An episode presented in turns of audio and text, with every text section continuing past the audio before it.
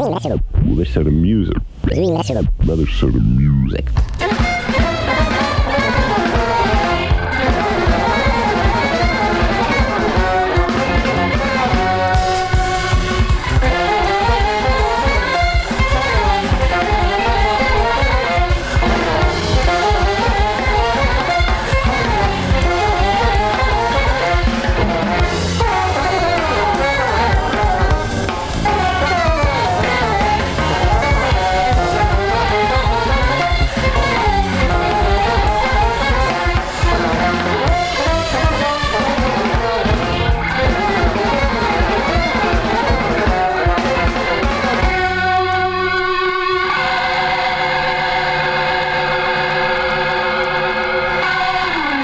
WKCR FM New York.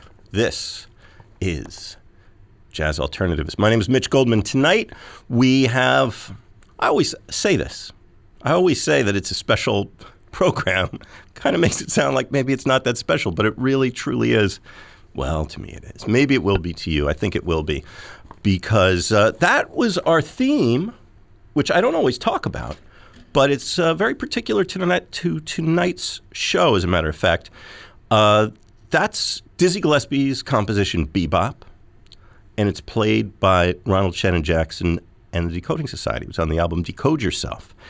And uh, we don't go around talking about this all the time, but uh, you know the fact that he plays our theme song might give you a little bit of an idea of the shaping influence that his music has had on this program over the years.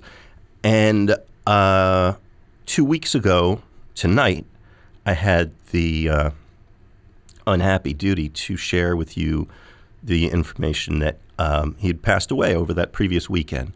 And um, in the wake of that, there's been a tremendous outpouring of uh, emotion and uh, sharing of experiences and memories and uh, and hopes for the future and all kinds of other things that go along with the music. And uh, this program tonight, the next three hours, is going to be a reflection of that.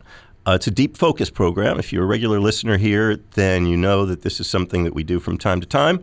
That uh, we have a guest in the studio and we play some live, unreleased recordings of a musician who uh, our guest has some special knowledge about, and that is very much the case tonight. Melvin Gibbs is going to be here, who's one of the most fascinating composers, band leaders in uh, music today, and he was part of that band playing that theme that got us started tonight at Bebop, and he was part of the original Decoding Society, Ronald Shannon Jackson's band and uh, he'll be joining us in just a bit. But I want to play a little bit of music for you first.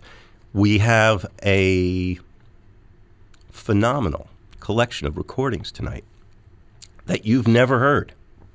You've never heard, unless maybe you were in London in March of 1983. You might have heard this performance. If not, this is going to be new. This that's just this first recording, but we've got a bunch of very exciting things for you.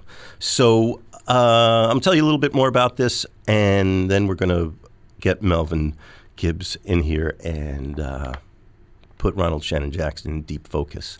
So this is the Decoding Society. Uh, almost the same version of the band, a little bit different as on our theme, bebop, but uh, close to the same period of time. March of 1983. It's in London at a really cool venue, the Roundhouse which is pretty much what it sounds like a round house, a big, good size house. But uh, it's one of the favorite uh, long-standing venues in North London. It's in Camden, and um, it's a big venue. For um, might uh, surprise some people nowadays that uh, this band was playing there, but um, hopefully that's something we're going to tell you a little bit about because they did play to lots and lots of people. The band is Henry Scott on trumpet, Zane Massey playing variety of saxophones and flute, Vernon Reid is the guitarist. The basses are the Reverend Bruce A. Johnson and our guest tonight, Melvin Gibbs. Ronald Shannon Jackson is the band leader playing the drums. So we're going to take it to the Roundhouse, and uh, you got a whole lot of very exciting music and information coming your way tonight on WKCR.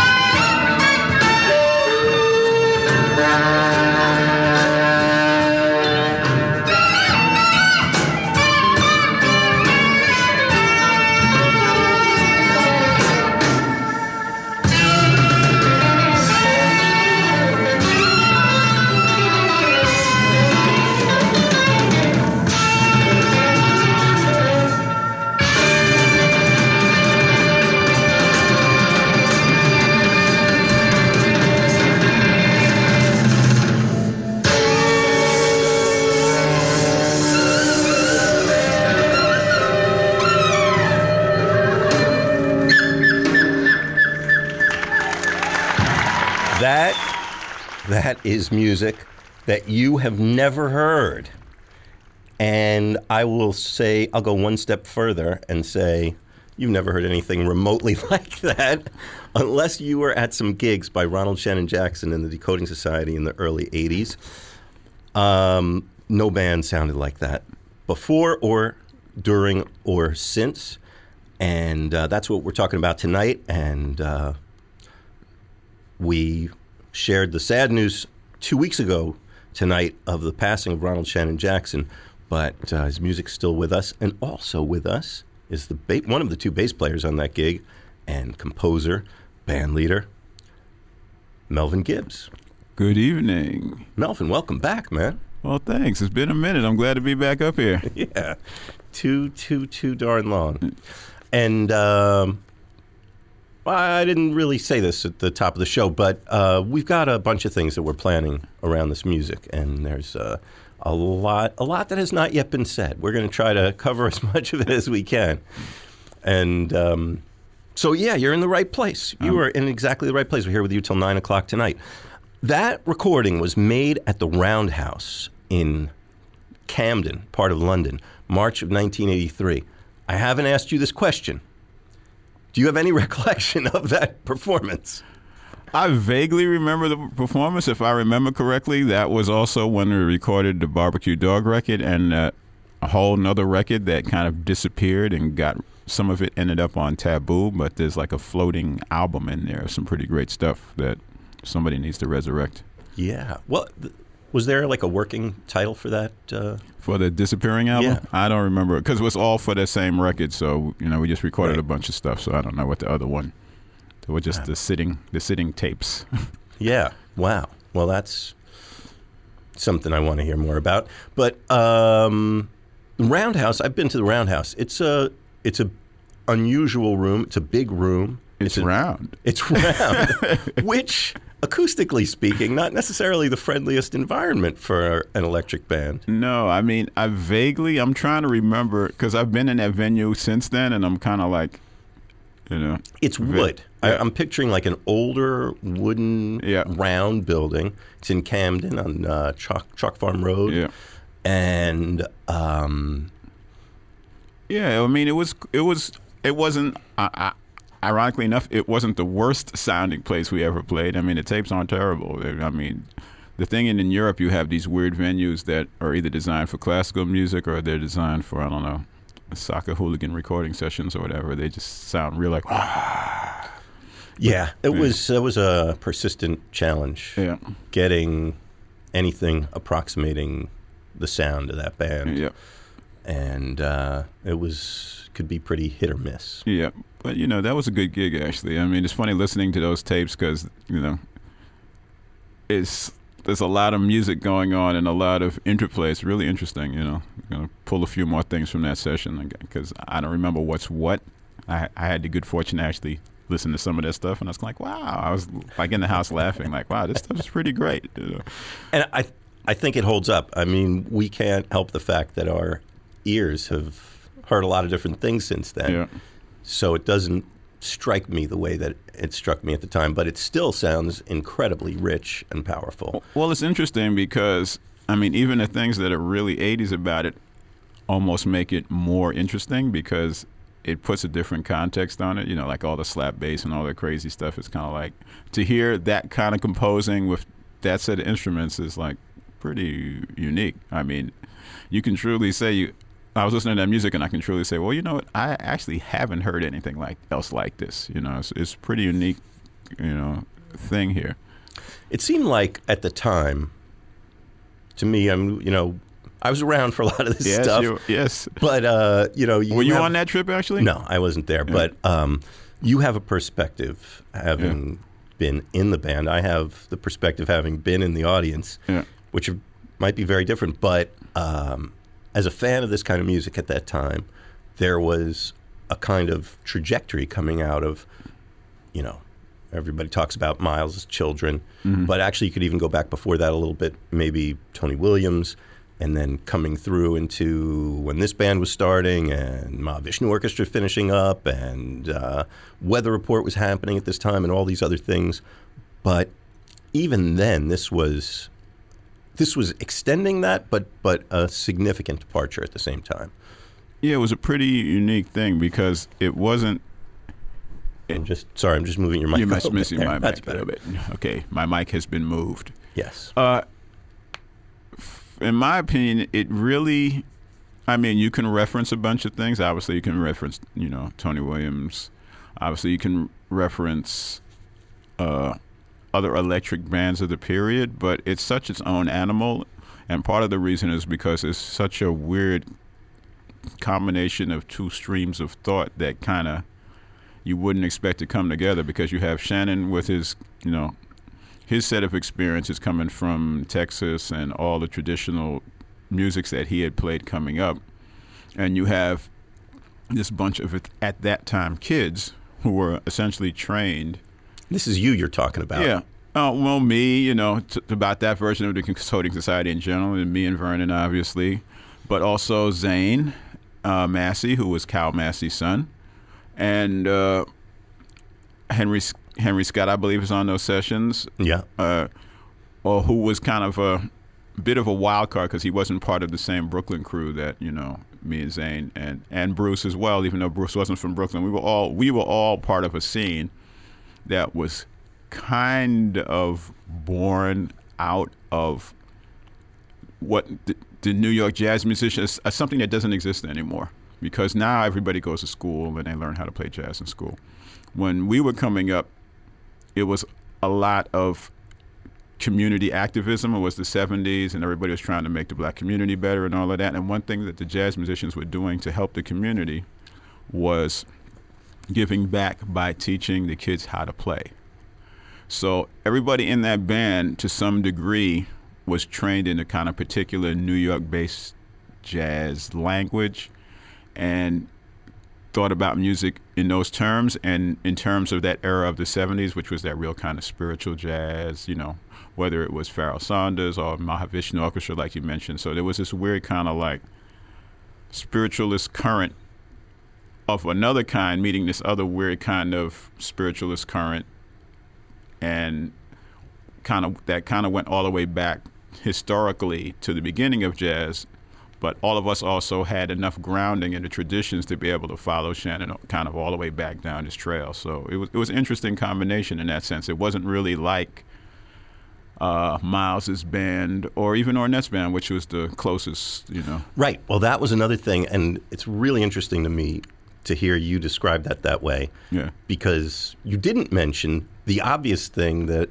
all the critics talked about at that time. That, oh, this is coming out of Ornette Coleman. Well, Yeah, Yeah, it was and it wasn't. I mean, Ornette's Ornette's thing, it was in the sense that Shannon and Ornette are from the same town and they are from the same musical tradition. So, and Shannon was obviously in the band, and obviously melodically, as far as his compositions, he picked up a lot of things. I mean, who knows if there are things that are native to Fort Worth or are there things particular to Ornette that he learned? I don't know. That's that's one of those chicken or egg questions somebody from Fort Worth will have to answer. But uh, I don't. I mean, looking back on it, I personally was very influenced by Ornette because I actually spent a bit of time around him back then because I was, uh, you know, I was down with Alfonia Tims at the time, and Alfonia was basically Ornette's protege at the time. So I did actually spend a lot of time in the harmolodic training course, as I called it. But the other guys didn't so much. Harmolodic High School. Harmolodic High School, yeah, I was kind of like the, you know, what would they call me? Like the exchange student or something. You know, I was like I was the kid who came in, flew in, and flew back out again. I wasn't, you know, I wasn't like Al or you know, uh, who was the second batch? It was Al and Charlie and all of those guys. I was kind of like the extra dude. And I think Vernon spent a little bit of time coming through it. He might have came through a, in a couple of times. Not, I don't remember doing any sessions up there with him, but I think he did do some stuff with Ornette kind of after I was kind of out of that orbit already. And Alfonia Tims, if that's not a familiar name, that's not surprising to the audience because he, He passed very early. Yeah, real- very young. I guess he passed in '81. He was really a unique guy, and he was kind of like this meteoric figure that kind of rose quickly. And if he had survived, he would have been a major name in the jazz world. But he kind of passed too soon to make that happen. And it was an interesting thing. He had the greatest taste in mentors. As I said, you know, he was mentored by, by Ornette. So we used to go up there and we rehearsed in Ornette's loft and spent a lot of time there. And this was where at that time? Uh, I guess Ornette was still on Prince Street at that point. Yeah, I guess that was just where we were. And uh, I guess, you know, uh, Alfonia was a very volatile personality. So I, I guess him and Ornette had the inevitable, hey, you blah, blah, blah, blah, blah, blah. And then I kind of didn't hear from him for a few months. And then he called me to come to rehearse at this uh, place called Westbeth on the west side in Manhattan. And I'll never forget, we were in there rehearsing, you know, we're setting up to rehearse, and this old dude comes in. And the old dude sits there for like the rehearsal. And then afterwards, he asks us a few questions and blah, blah, blah. But at some point, I get, get introduced to the old dude. And Alfonia's like, hey, Melvin, I want you to meet Gil. And I'm realizing, oh, this old dude is Gil Evans. So he went from Wow. Wow. he went from being mentored by uh, Ornette Coleman to being mentored by Gil Evans. You know, and I became friends with the sons. You know, what's up, Miles? What's up, Noah? I talk, ain't seen you guys for a minute. Hope everything's good with y'all. If y'all are listening, great kids. I mean, and there's a whole side story to that because. You know, it was because of Noah that I found out about the Bad Brains. So there you go. It's kind of like, so the the jazz thing led to the punk rock thing through this weird other angle. So, but And Gil Evans was uh, he was just an open channel. I- Oh, Gil was an amazing dude, man. I mean, you know, I could, you know, you could once you were in his orbit. I mean, he was an open channel. I mean, I used to call him and ask him about music and stuff, and he, would, you know, he would talk. You know, because once you, once you were in that thing, it's kind of like it was a lot of information to be gotten. And uh, as I said, Alfonia, you know, did learn a lot, and he did combine these two elements: the what he learned from Ornette and what he learned from. Uh, Gil into this real interesting uh, melange of, I- in a way, similar to what Shannon was doing, but in a way totally different because he was also very influenced by Blood. I mean, I know Alfonia because literally the first band I was ever in was with Alfonia. And then I hadn't seen him for years. And it was funny because I was doing this reggae gig in this weird club in Tribeca back when Tribeca was like no man's land. right. you know? Right. And, yeah. Uh, And I'd broken, you know, we broke for breaking in. Alfonia comes strolling in with, you know, his super beautiful girlfriend. and uh, uh, he's like, hey, Melvin, what you doing? I said, uh, "Uh, yeah, I'm playing with I'm playing with this guy. I don't know if you might have heard of him. This drummer named Ronald Shannon Jackson. He's like, oh man, I'm playing with James Blood Ulmer. And it turns out he was James. He was Blood's second guitar player at that time. So we hoo- hooked back up, and you know, so so that was the other side of that. Uh, so uh, the this digression is to say that yeah, I was you know I am basically one of the Harmolodic guys in a certain way, but I'm pretty much the only one who, other than Shannon and Bern, of course, who brought me in in the first place. Bern Nix. Bern Nix, uh, and that is that's a whole story too of how I ended up. Go on. Go on. Well, uh, there used to be this guy named Adrian Day who had this band called Band of Music. And I was in this band with, with Adrian before a few months. Adrian was playing trap drums in the band. And I was in Adrian's band for a few months before I found out that he was actually, his main instrument was actually percussion. And he actually had been playing percussion in prime time. And it turns out that this crazy guitar player with all the snide jokes that had been, you know, I'd been in the band with for three or four months was, you know, Bern Nix, who was a guitar player in those records, which is ironic enough because I actually had the Dancing in Your Head album in the house and I really loved it. I listened to it, but I guess I never bothered to read the credits for the record I guess not. because uh, I don't think Adrian's on the record, but obviously Bern is on the record. Yeah. So And and Shannon Jackson. and Shannon Jackson. But uh, it hadn't got to Shannon yet. It was still that uh, point. So one day I'm up there rehearsing. You know, we rehearsed, and after rehearsal, well, that band played all like standard. We played like real book songs, and it was kind of like you know jazz, for whatever that was. And after rehearsal one day, Bern says, "Hey man, you know, I got this uh, this music. I want you to take a look at it." You pull out this chart. It's a written all weird. I'm kind of like, how am I supposed to play this? So I kind of looked at it and I kind of did whatever it was I did. And he, Bern said, "Hey, that was great. I think you can play harmolodic." He said, "This is some of my friends' music, uh, you know." And he brought me to meet Shannon, and then I ended up in the band, which you know, doing stuff with him, and that's how that happened. And uh, you know, in a similar way, when I first met Ornette, it was a similar kind of situation. I remember very well the first time playing with Alfonia there was me. It was just a trio, me, Alfonia, and the drummer who one day I will see again, and his name will come back to me because it's slipped, long since slipped. A really great Turkish drummer. He, he moved back to Germany. Anyway, the three of us played up in Ornette's loft, and it was literally the three of us just playing like ah, Right. for you know whatever forty a whole set like forty five minutes, fifty minutes, and we stopped. And the first thing Ornette says, literally, is Melvin. How did you learn how to play like that? And I kind of looked at him and said, I, I don't know. That's just what I do. You know, Right. it's like there's no, you know, and that was basically all Ornette ever said to me about music. But you were, I assume that was a good thing. yeah, because you know, it's you were, like you were anointed. Pretty much kind of like you know it's kind of like okay i knew what the heck to do you know and then he kind of sh- you know he i won't say that that's the only thing he ever I should rephrase that. He never gave me any directions try this try that. Basically he kind of explained to me to the best of my my version of what harmolodics was which i'm sure if you sat down 10 people in the room who were, had it explained to them by Ornette, they would tell you 10 different things. But anyway, he basically broke me broke it down to me how to read his charts, and we would rehearse and I would play, and that would be pretty much you know I would just kind of do what I thought worked with what he had written, and that was pretty much what it was, you know. So you were playing. You were playing with Ornette. Well, you know, time. I was Ornette had these vocalists that he used to work with. He had uh, Roberta, Rebecca, what Roberta something, and then uh, Mari. So I would usually do the things with with the vocalists, and uh, I guess uh, Charnett's dad, uh, Charles Moffett, played drums some of the times, and uh, it would be Charlie, the other Ornette, the other uh, primetime guitar player, Charlie Ellerbee, or I think Brandon actually played at some point. Ross might have actually came up to a couple rehearsals, and uh, or it would be might have been Denardo might have played a couple of times. But people, you know, the, everybody who was in the, that orbit that was in New York at that time, you know. We're talking to Melvin Gibbs, and uh, we're we're taking a beautiful side trip down uh, Yeah, Ornette Coleman Boulevard. yeah.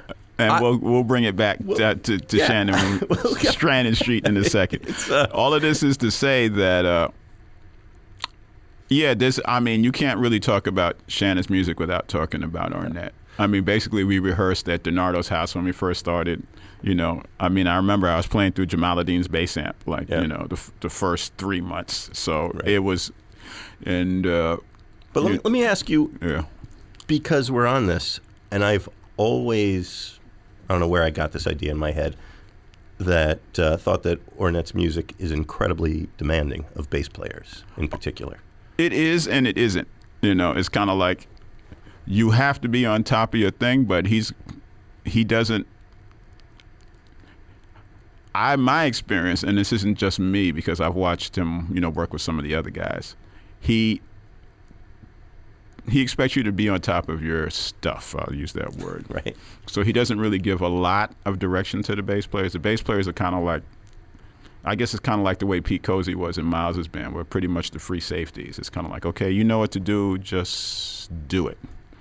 And but having said that, yes, you have to be on top of your stuff. And he, the bass players are consistently great musicians, even now down to like Tony and you know uh, Al, who's one Yeah, of the most Al- who- Al one of, yeah, who's one of the most incredible bass players around. You know, so he he dema- he, he And he's been keeps doing that gig for going on 40 years. Yeah, well, has it been forty? It's been Go- a long he's ass? getting close. I'm sorry. I hope there's a seven second delay there. I'm trying to be nice. He's getting close. But, um, I mean, that's one of the most, I was thinking about this, this is one of the most remarkable musical relationships I know of. And Tony Falanga is much more recent, but Yeah. fantastic. Well, you know, it's funny when we were kids. I mean, I remember basically being a kid, you know, in Brooklyn, and there were, you know, there weren't that many bass players that the other bass players were like, uh, that dude is that dude. Right. And basically, there's a very short list, you know, of one of whom became extremely famous, which is Marcus Miller. One of the other guys on a very short list was Al. Al was like the guy everybody in New York knew about. Was like the most amazing dude of the dudes, you know. And he's, you know, you, you listen to him play. Now he's playing piccolo. He's still playing amazing stuff. He's an incredible dude. I want to circle back to another side road. All all roads are good roads. Yeah. They all we're all going to land in the same place. You were talking about that another kind of shared scholarship learning pedagogy that went on when you guys were coming up, and um, the uh, the teaching and sharing of culture. Who were some of the teachers? I'm wondering if it's anybody any of us might be or should be familiar with. Well, the, the you know there was two at, I went to the Muse in Brooklyn. I didn't really go to Jazzmobile, which is where the other guys went because it was up in Harlem, and I I don't remember what the context was. There must have been some church thing or something. I was still you know still living with my parents then, and they were pretty demanding on that end. Uh, but in Brooklyn, the acoustic bass player was Reggie Workman. Right. The electric bass player was this woman named Miss Lucy. I don't even remember Miss Lucy's actual real first name, but Miss Lucy taught all of us in Brooklyn, you know. And her husband was Larry Lucy, who played guitar for Count Basie. Yeah. And she was an electric bass player. And there's an interesting tradition of these women electric bass players. I mm-hmm. mean, I went to Medgar Evers College in Brooklyn, and the person who was the head of this j- jazz department was this woman, Edna Edet, who played electric bass in an all women's jazz band. And there's pictures of her playing like a Fender, which means, and she actually brought her bass to uh, school a couple of times so I can play it. And it's like the first year Fender. It's one of those basses Right. that's probably worth like $20,000 Right. now. Yeah. And uh, so there's a tradition of women playing bass, and they, pa- you know, somehow I got a little bit of that as well. I'm wondering, something comes to mind. This is a funny sidebar. Um, the last conversation I had with Shannon, I went to see him in the hospital. And, uh, you know, we were talking about all kinds of different things. And I asked him a question kind of off the cuff. I was thinking about you guys in this period of time, and maybe I didn't phrase the question quite the way I meant it. I asked him, How did you know when you found somebody who fit with what you were trying to do? And he sort of answered the question, but you know, we are talking about 20 different things and we never quite finished it. I didn't think much more about it. And he called me, called me that night and he said, I thought about what you asked me. I have an answer for you. Come back tomorrow and I'll tell you what it, what, what it is. I said, okay. And uh, I went back to see him. I didn't realize it was going to be the last time I was going to see him. It was the Wednesday before I think he left town on a Thursday, went back to Fort Worth. And uh, this was less than a week before we got the news that he'd passed. And I went back, and he told me that the one thing that all you guys had in common was the church. And I did not expect that at all. That was not the, not the answer I was expecting at all when I asked that question. And um, he talked about that at some length. He talked about his experience. His mother had been church organist and pianist, and the times going to, you know, Wednesday night rehearsals and uh, sitting literally at her feet and just absorbing that music in his bones as a little kid. And he was talking about Mingus, Wednesday night prayer meeting, and all that. And um, wondering if that strikes a chord for you. Well, you know, my church situation was a little bit different than that because, you know, my dad, my family, and my dad was kind of like pioneer. I mean, when we moved, when I was a small child, we lived in Bedford Stuyvesant, which, ironically enough, is now starting to look more like the neighborhood I moved to afterwards. But when we hit third grade, we moved to Flatbush, which was then heavily Jewish, heavily Irish, slightly Italian. And basically, when we moved to Flatbush, we were the second African American family on our block. And it was pretty much that kind of like my dad is going to insert himself where he's half wanted, half not wanted experience. And it was the same thing with the church. The church that we joined, which is Kings Highway United Methodist Church, is now uh, probably ninety-five percent, you know, black, mostly West Indian, and I think they might even have, if they don't have black preacher now, they've had. But when we went there, we were the first ones. so A little different. yeah, so you know, and that church experience is a little different. Having said that, we spent a lot of time in relatives' churches. I have relatives who uh, run the music program on one of the churches on 125th Street. I have. Uh, you can go to different churches in Harlem, and you will see like plaques from Gibbs and stuff. You know what I mean? There's a lot of. I have a bunch of preachers in the family and stuff, so that's kind of like one of the one of the family careers that I didn't follow. Haven't yet. well, you never know, right? I mean, actually, I'd seriously considered seminary when I was in high school, you know, but I just I wanted So to have there- fun. There is a, a line there. Yeah. There is a line there. Yeah. And Shannon wasn't just talking out of the blue. The way it struck me. It Yeah. struck me as kind of out Well, of the blue. Well, you know, it's, it's really I, th- I look at it. You, you know, it's a question of believing in something bigger than yourself and uh, figuring out how to tap into that. You know, and I think that that's something that most good music has in common. I mean, you can, in the context of America, you do it in, through spirituality. America is a much more religious country than most countries. Well, than most countries in Europe, for sure. I don't know about the rest of the world.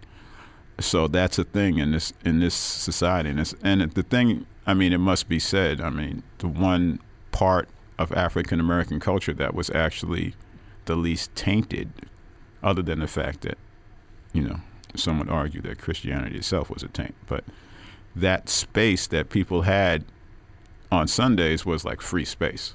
So people could were able to keep the cultural things going in a certain kind of way. They were able to keep certain knowledge going in a certain kind of way, and that has been passed down. And uh, even within the context of you know how I experienced the church, it was always about a free space. You know, as the neighborhood started to change and the the, the complexion of the people in the congregation started to change, we you know you know it was you know that was part of the process of confronting that and everybody learning from each other. You know. Yeah, yeah. We are talking with Melvin Gibbs. You're listening to WKCR FM New York. I'm Mitch Goldman. We call this show Deep Focus. Now you know why. Our deep focus tonight is Ronald Shannon Jackson, a fantastic band leader, composer, drummer, whose music Melvin was a big part of and, and is a big part of Melvin. Yes, for sure. And uh, we've got some spectacular, astonishing live recordings. Yes, you do. Nobody knew these even existed. Funny thing is, a lot of this stuff just emerged out of the ether with the news of Shannon's passing.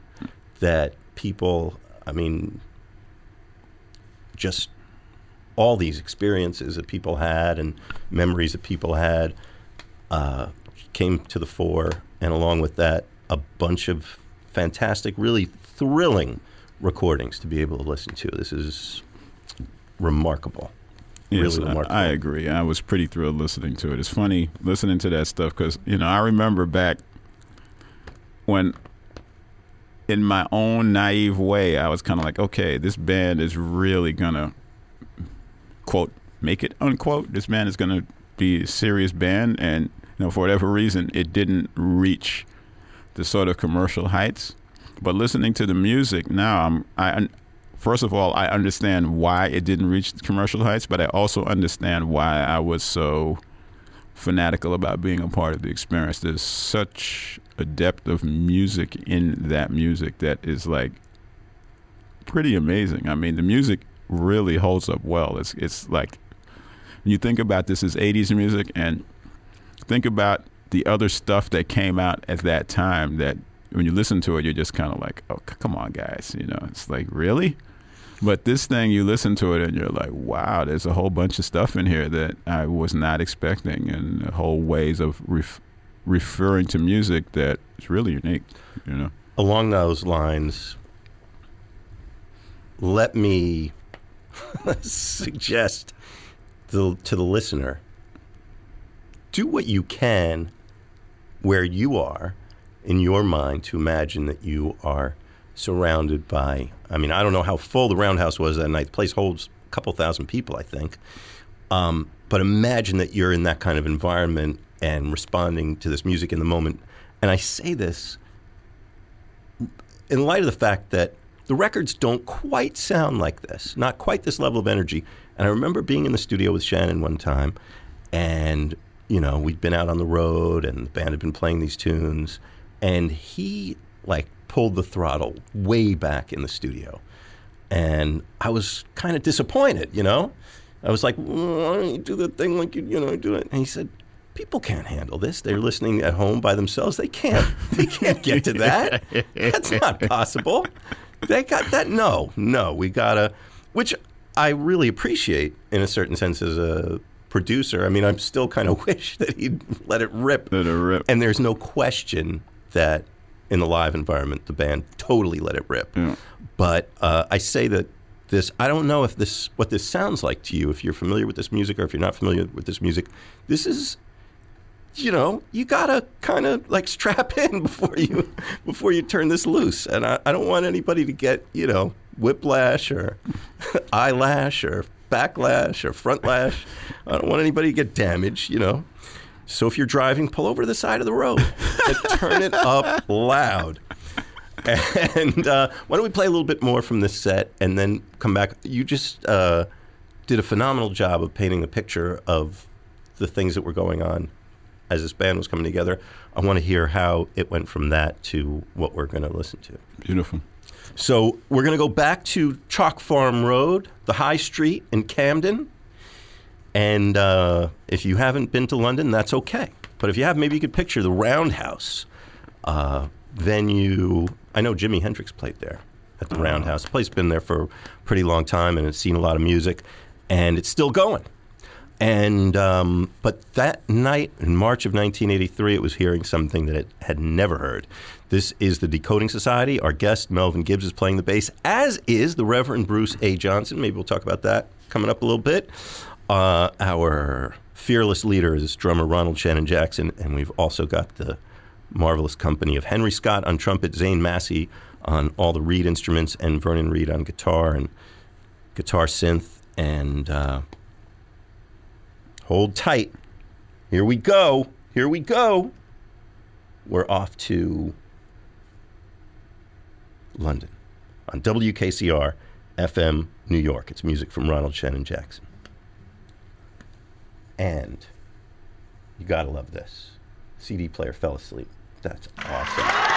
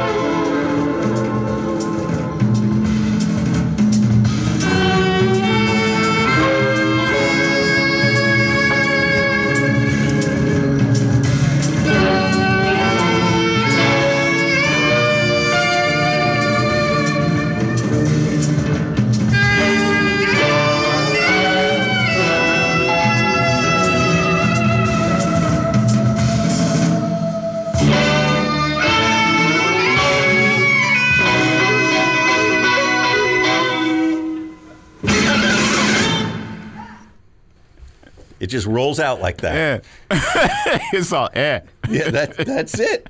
That's it. You are listening to WKCR, and my name is Mitch Goldman. We call this program Deep Focus. We dedicate three hours to the music of one subject through the ears of our guest, and uh, our guest tonight, Melvin Gibbs, and the subject, artist, Ronald Shannon Jackson, and we are we've got some really thrilling unreleased recordings, including that one from the Roundhouse in London in March of 1983. Yeah, yeah so we didn't get to hear if the people were like, or like, huh? What the heck was that? No, I, I do remember we got a good response that day. Because it was, you know, we were playing well, and the company, you know, the, the band was kind of at its height at that point. It sounds great, you know. Yeah, there that was another whole other subject. And again, from my side of the stage, I don't know if you guys were aware of this. There were times when you guys just took the top of people's heads clean off in the audience. I mean, Yeah. I remember that having that experience. Nothing. I, I had a lot of great experiences listening to music, but nothing quite like that. And I know it wasn't just me. There were a lot of people who came to those shows, even if they had thought they were going to expecting to like the music, if they hadn't heard you guys live, if they were active listeners, you guys had a way of reaching inside our minds. Yeah, that was a great era. I mean, that was the era of visceral music. I mean, now we're in an era of, well, I don't know what era we're in now, but there was a long era of kind of like very, kind of like one step removed. Don't get too, and don't get too touchy Yeah. music. And I think that Right. was a response to our era of like, okay, we're in your face, we're here, you know. Right, the ironic detachment. Yeah. The if I were playing reggae, it would sound like, like this, this. but I'm not. So I'm gonna play this. right. And uh, that was that was the era when I mean you had to you said what you meant and you meant what you said for better or worse. So and because of that, it would get the same reaction from the people. People would be way into it or you know or way into it. yeah, yeah, yeah. It was, and and I I know uh, I know that happened a lot, in particular in Europe, and you know, see, I wasn't with you at that time, but I was. I, I went the next time around, and I knew what the level of expectations were, and they were high. They were Yeah. incredibly high. Yeah, I mean, you know, he had it was you know, as I was saying, it was the band was kind of at its peak. He he had a, you know good set of guys who kind of understood what at that point we all kind of understood what he wanted musically, and we understood how to insert our personalities into what he was doing. So it was this weird.